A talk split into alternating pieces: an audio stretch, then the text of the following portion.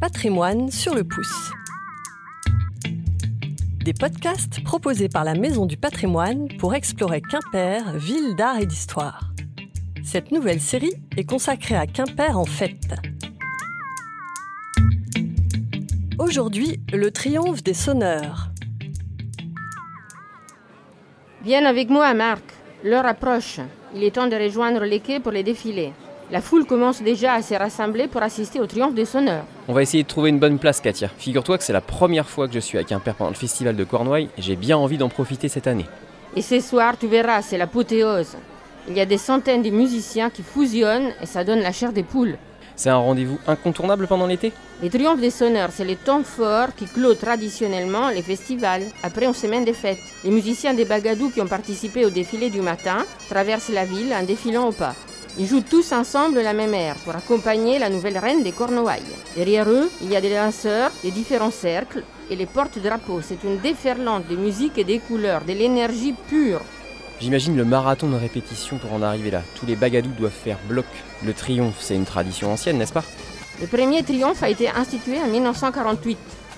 C'est Fanch Bégaud, le président du festival, et Pierre-Jacques Elias qui relancent la fête des reines, qui deviendront les grandes fêtes des Cornouailles. Tu sais, le triomphe des sonneurs a été supprimé en 1973 parce que c'était la cacophonie. Et c'est un moment très apprécié par le public, Marc. Et depuis 1982, il a repris sa place d'honneur au festival. Et maintenant, il n'y a pas une seule grande fête bretonne sans son triomphe final. Regarde les musiciens avancent sur les quais de l'Audet. On dirait une marche militaire. Oui, c'est un peu ça. Un bagat, c'est comme un orchestre composé des pupitres. La bombarde, la cornemuse écossaise et les percussions. Ça s'inspire du pipe band écossais qui a trouvé son origine au sein des armées impériales britanniques, lorsque les sonneurs des cornemuses écossaises se sont rapprochés des tambours anglais. Cette origine militaire est toujours sensible actuellement par une tenue rigoureuse et des manœuvres impeccables, effectuées au pas.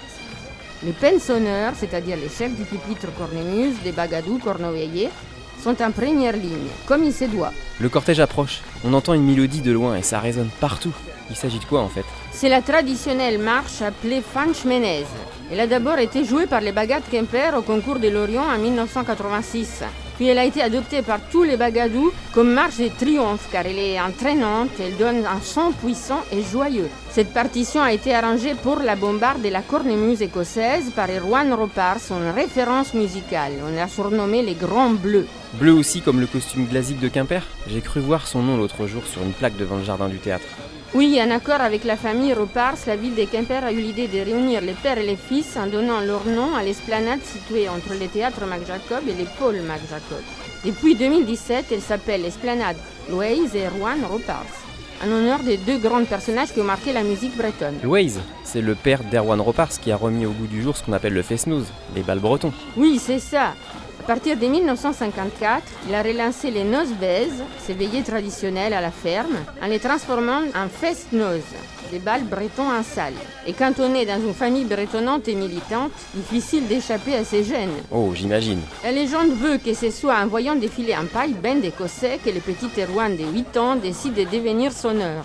En 1966, il devient pen-sonneur du Bagat Quimper c'est-à-dire les chefs d'orchestre. Il y sera pendant 27 ans, remportant 10 fois les titres des champions de Bretagne, un record.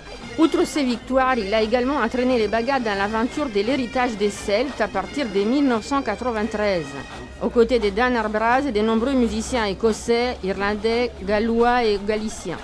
Quelqu'un Pérois n'a pas senti ses poils se dresser en voyant sa haute silhouette arriver, cornemuse coincée sous les coudes, à la tête du Bagat Quimper, puis du Bagat Kernay, en première ligne du triomphe. Quelle chance d'avoir croisé le chemin de cette légende. Tiens, ils arrivent. Si c'est trop fort, mets tes bouchons d'oreille, Katia. Jusqu'au bout, Erwan repart sera vécu, bercé au son des cornemuses.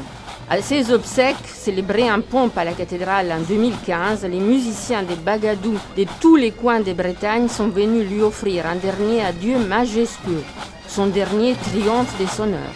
Je ne t'entends plus, Katia, c'est un orage sonore. Quelle puissance Gilles Servat disait que les bagades, c'est les super tankers de la musique bretonne. Ils ne s'arrêtent pas. Difficile à mettre en route, difficile à arrêter.